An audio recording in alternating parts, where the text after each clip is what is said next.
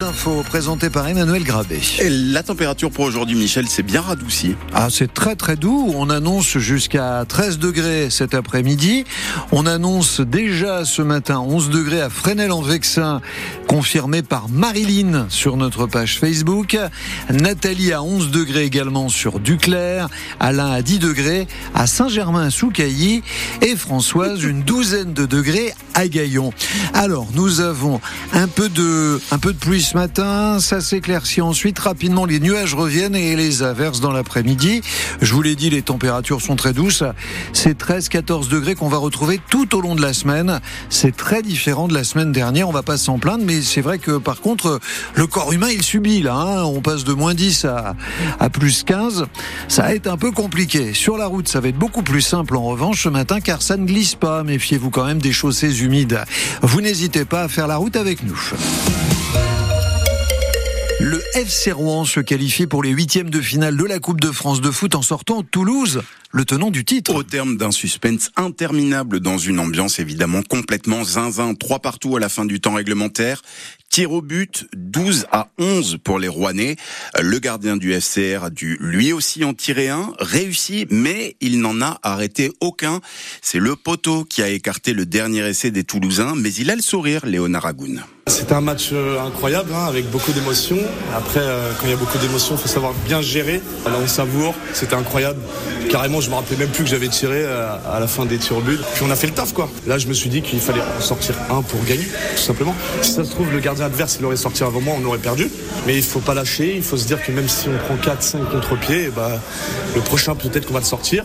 Et puis si on le sort, on est le héros, du match. Poteau, mais c'est parce que je le chatouillais un petit peu là. Je les chatouillais tous un petit peu là.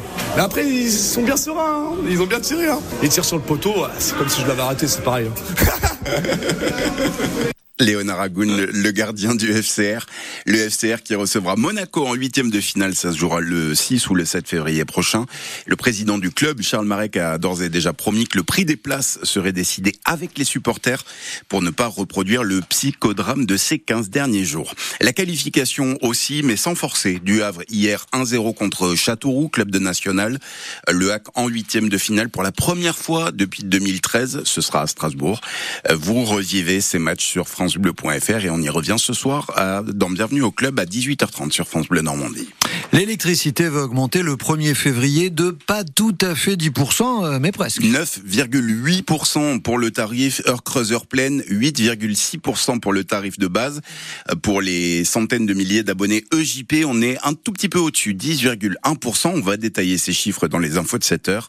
L'ampleur de la hausse a été annoncée hier soir par le ministre de l'économie qui promet que ce sera la seule pour 2024.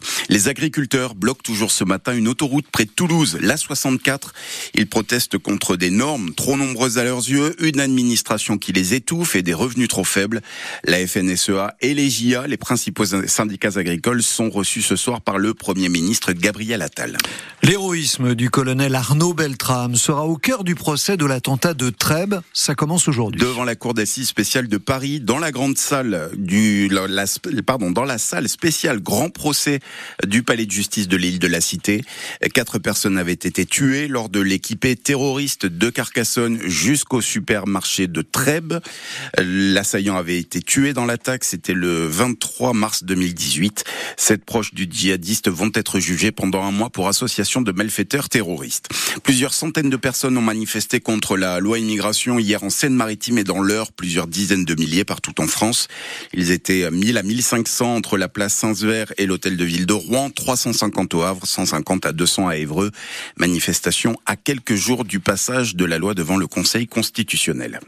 Un père de famille de l'heure mène l'enquête depuis plus de deux mois pour trouver le responsable de l'accident de son fils. Kiam, 17 ans, qui a chuté à cause des modes de terre laissé sur la route. On est à la campagne ce matin, pas loin des Andelys, dans l'heure.